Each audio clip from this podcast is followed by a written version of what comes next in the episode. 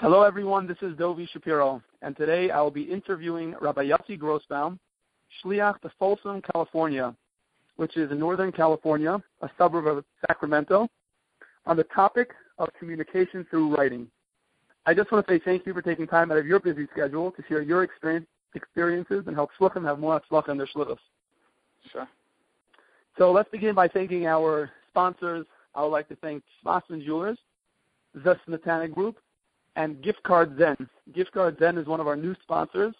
It's uh, a local business here in Flagstaff, um, someone who's involved in Chabad. And uh, they let you save extra money on all your Chabad house or household purchasing at Walmart, Target, etc., any major retailer. Tell them you're from Chabad. So let's get right to it. I know after you send out emails that are not the typical weekly emails. Any shluchim, um, including myself, I have to say, we'll, we'll write all upcoming events, a little recap on past events, and uh, and share thoughts either from Tzvi Freeman, someone else on Chabad.org. Um, tell me what's different about your emails and why you decided to do that. Well, about four and a half years ago, I started writing my own email every week. Um, instead of taking a canned message that's written by somebody else in somebody else's ver- in somebody else's voice and in somebody else's style, and clearly not my own, clearly not from my own message. Um, I started writing my own email. Actually, I should give credit where credit credit is due. due. Um, Mendy Wolf is a shliach in Manhattan. He lives in Crown and he writes a weekly email. And he encouraged me to try it, to, to write a weekly email. And the point, the, the main point about it is, the main ufta, I'd say, is that people appreciate, people realize that you're sending them a personal message. When it's a canned message, when it's a message that's a generic message, even if you don't put the author's name, people can sense that it's not your own message. It's uh, not uncommon, I would say, for it happened to me in the past that before I used before I wrote my own email, that someone would ask me about something that I had written to them. So you know, in the email that I had sent out, there was a coda that they found interesting, or they had a question about, or whatever the case is, and I couldn't even understand what they're talking about because I had skimmed through the email, I skimmed through the message, but I didn't even know myself what they were asking. So it's well, right. you know, it's clearly apparent that people, people really understand that it's not your message, and when it's your own message, it's a completely different story. People appreciate it a lot more, and um, it's a lot more, a lot more relevant, a lot more meaningful. I mean, it takes a lot, it takes time. There is obviously, there is obviously a lot more investment. It does take time. Um, yeah, so maybe tell us about I've that. Done is that every, what, what, yeah, tell us a little bit about that. How how much time does it take, and uh, when do you sit down to do it? So every person is going to be different. I, I mean, I have a bit of an advantage over many other shluchim that uh, maybe had the classic uh, upbringing.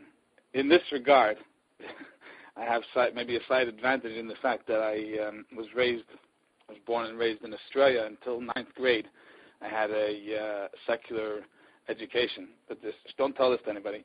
Um, the point is that I, I, I have somewhat of a somewhat of an ability to communicate in English, in and I have somewhat somewhat of an uh, understanding of grammar and uh, how to express myself in writing. And of course, that could be a hesitation for a lot of people. But it, the fact is, I, first of all, I'm, I'm not a professional writer, far from it, and I don't think my emails are professional standard. I wouldn't. Uh, uh, I'm not saying that it's something which is uh, worth being published on the Chabad.org or something, some prestigious website. The point is that it's personal. It's mine. It's not somebody else's vart. And I, I think it's very. So uh, you asked me what is what? How do I prepare? How do I write it? I spend every Thursday afternoon from 3:30 is when I I work, work on the email, and sometimes it takes more time, sometimes it takes less time. What I do is during the week, I, I, I because I, I'm aware, I know I'm always thinking of different ideas. So whether it's a, a vart that came up in the class on Monday night, or maybe something that we touched touched on in JLI, or even if it's something that I it, maybe it's a something uh, that I learned in a sichar, a maamar during the week, or something that came up in conversation with somebody else. So if there's something interesting that comes up during the week, I'll always make note of it and I'll um, I'll use that information. So I try that even before I sit down, I already have a general idea of what I want to write about. Um, another thing which I'll I'll do is, if anything of significance happens locally, for sure, and even, and also in the in the world, the Jewish world, I'll uh, reference it. Uh, maybe that'll be the taken of the email, if it'll be uh, something that made that made news that people have been talking about, and perhaps I have a perspective I want to share, so that I'll I'll speak about the event and add my two cents. But the main point is that it, it, it has to be the, I've found that in order for it to actually happen, I have to set a specific time. I don't do anything else at the time. I just do the email and I do it straight. I don't stop and do something else and then come back to it or whatever. I just do the email. Um, I don't do anything else until it's complete. Obviously, things come up, emergencies, etc. But generally, that's the plan. As well as that, I would say, as well as that, my personally, I don't send the email before it's edited. My wife edits my email and so corrects the punctuation, corrects the grammar occasionally. Um, I'd say that even if someone doesn't necessarily have such a strong grasp of, the English language that they feel confident enough to write an email, I'd say they should try it because it's something that we live in America. You've spoken the language for many years. Possibly, most, very likely, you read to some extent and it's it's important to be able to communicate to to the people in the community. I mean, one of the what we're here for is to guide our balabatim in our community in, a, in their spiritual path, in their path in Torah mitzvahs. I mean, the best way and the most consistent way is by email. Can you share some some personal stories that have happened ever since you've started writing these emails? Well, I'll tell you. The obvious question is: Is anyone actually reading it? So you can go on Chabad.org and you can check, or whatever system you're using, Constant Contact or whatever, you can check the statistics, how many people are opening your emails, how many people are clicking on them. Even if you have a high rate of op- the people actually opening them, a high open rate, you don't necessarily know that they're actually reading the information and care what you say. But I, I'll argue that more people than you realize are actually reading it. I found that um, I'll meet someone that I haven't seen in months, literally maybe a year or two or more, um, and they'll t- they'll tell me they've they feel that they've connected, they feel that they're in touch with me because every week they read my email, every week they they feel they see that it's a personal message, and um, they appreciate it. That tell you something happened just this a couple of weeks before Rosh Hashanah actually. Um, there's there's a woman who signed up for our email list randomly online. She found our website. She signed up online. I emailed her when she signed up. As whenever someone signs up, I email them, you know, welcome. You live in the area? Would love to meet you. Whatever else, and never got a response. I emailed her a number of times, asking to to, to meet with her. Never got a response. I found her address on whitepages.com, and I knocked on her door once, twice, over a few different times, of a few different months, over years actually. You know, before Pesach, before Hanukkah, whenever it could be. But um, there was never, for whatever reason, I never bumped into her. I never actually met her. This past summer was the first time that someone from our Chabanas actually met her. The but we had Bachim Merkos Shlichus. They they went and they, one of the addresses I gave was her house. They went and they visited her and they actually spoke to her. So we verified that she's a real living person. And what's interesting is that a few weeks later she calls me up. She wants to know if I could if I if we could uh, if she could come over to talk. She wanted to visit. So she came by and we're speaking, and she's asking me all these questions, and she was very much in, aware of everything that we're doing, and she even told me that that uh, she every week she reads the every week she reads the email, and she really appreciates it, and she she sh- shares it with her family. She sends it around. And here's a person that for four years, five years, she's on our email list. We never met her, never knew, I didn't even know she really existed. But she reads my email every week. And there's not just one story. It's happened many times. I, I, I visited someone in the summer, put up a mezuzah. A family I never met. Somehow, randomly, they, I found out they existed. I got in touch with them. And it turns out that a couple of years ago, they had come to a Hanukkah event and signed up for our email list and beginning my email every week.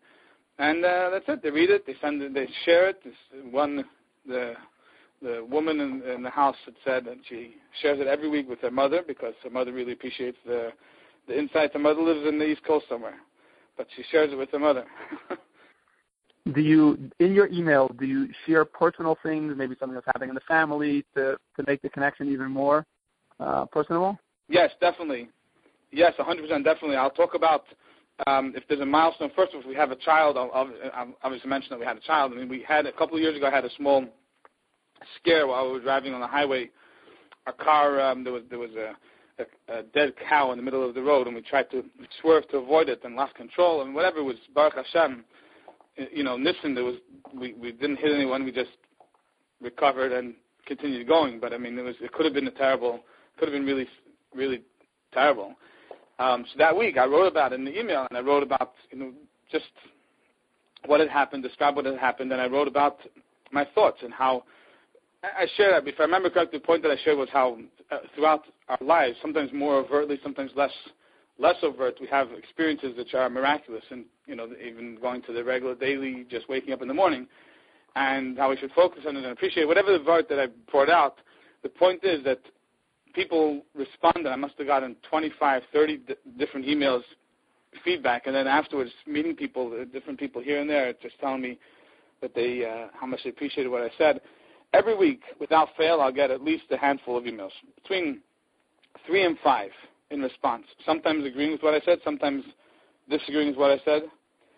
Um, another thing, which which because it's a personal email, so people know that I wrote it um, I'll, and I'll, I'll actually I'll actually reference it. I mean, on Shabbos, I'll be talking about whatever Nakuda, and I'll say, and similar to what we spoke about in the email yesterday.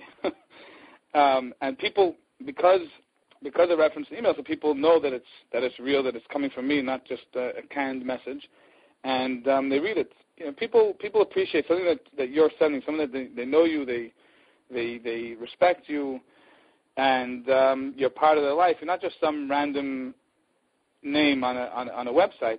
You're actually a, a live person that they can interact with. They appreciate it a lot more. I really think it's a very valuable way of uh, educating the community.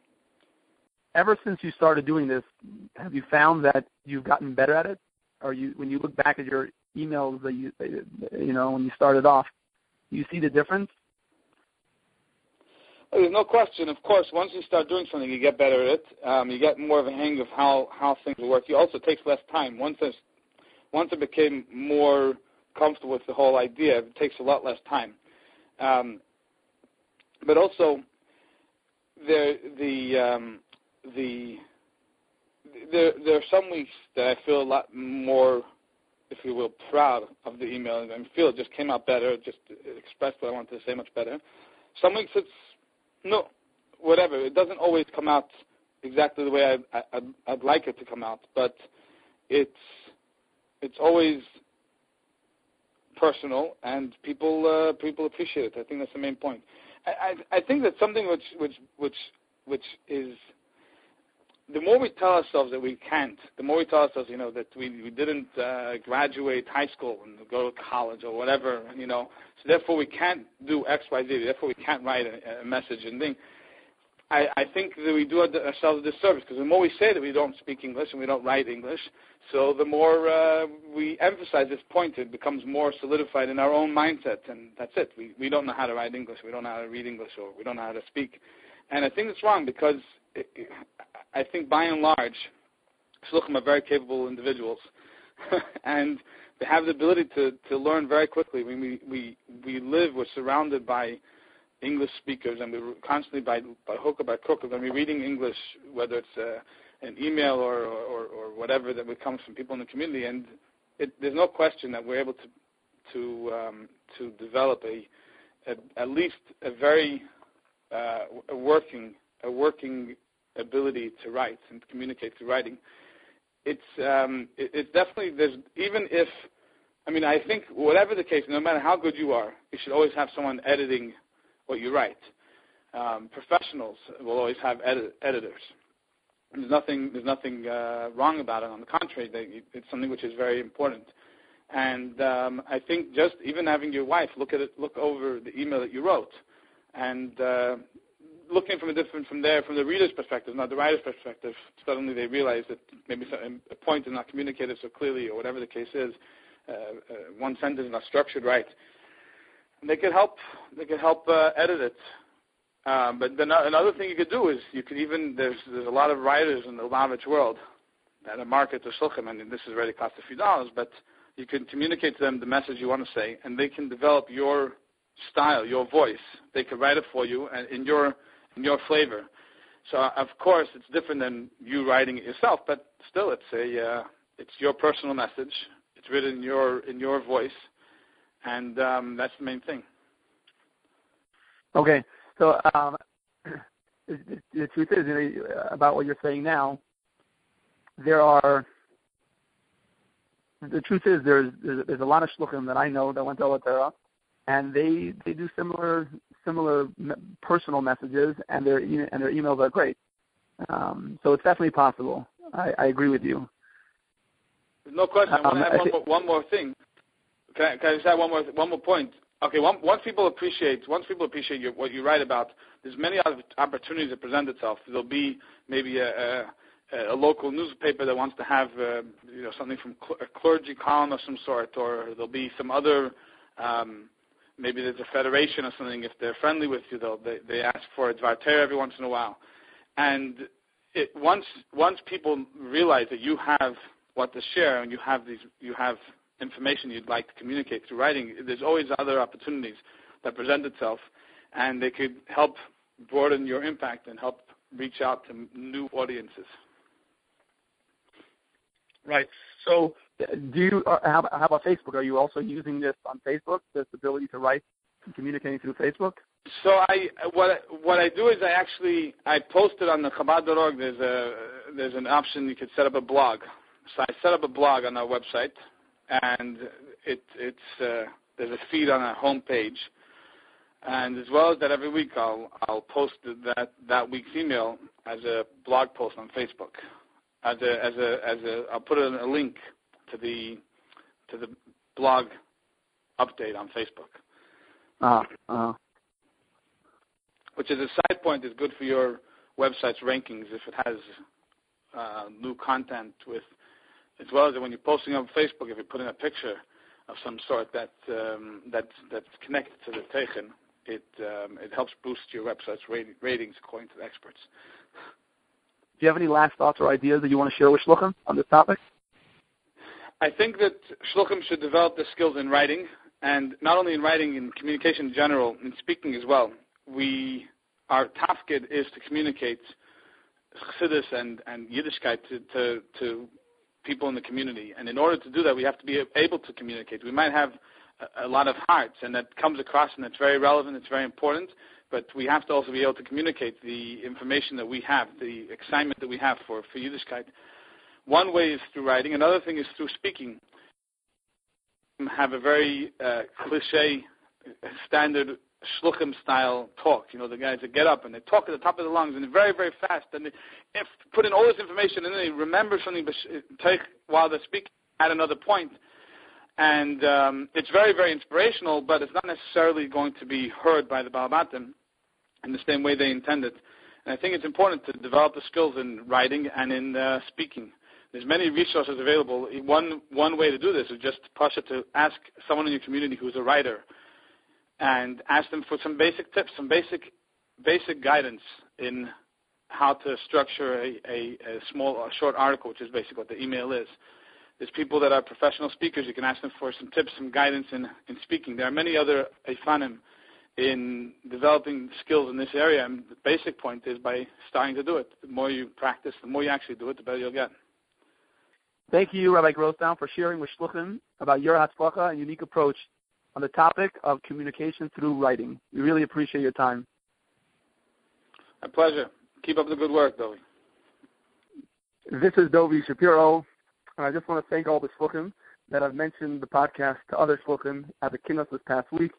I once again want to remind any other shliach who knows someone who does not receive the Shluchim podcast, they can simply email me at rabbi at jewishflagstaff.com with the word subscribe or mention they want to join the podcast, and I will add them. Make it a great week.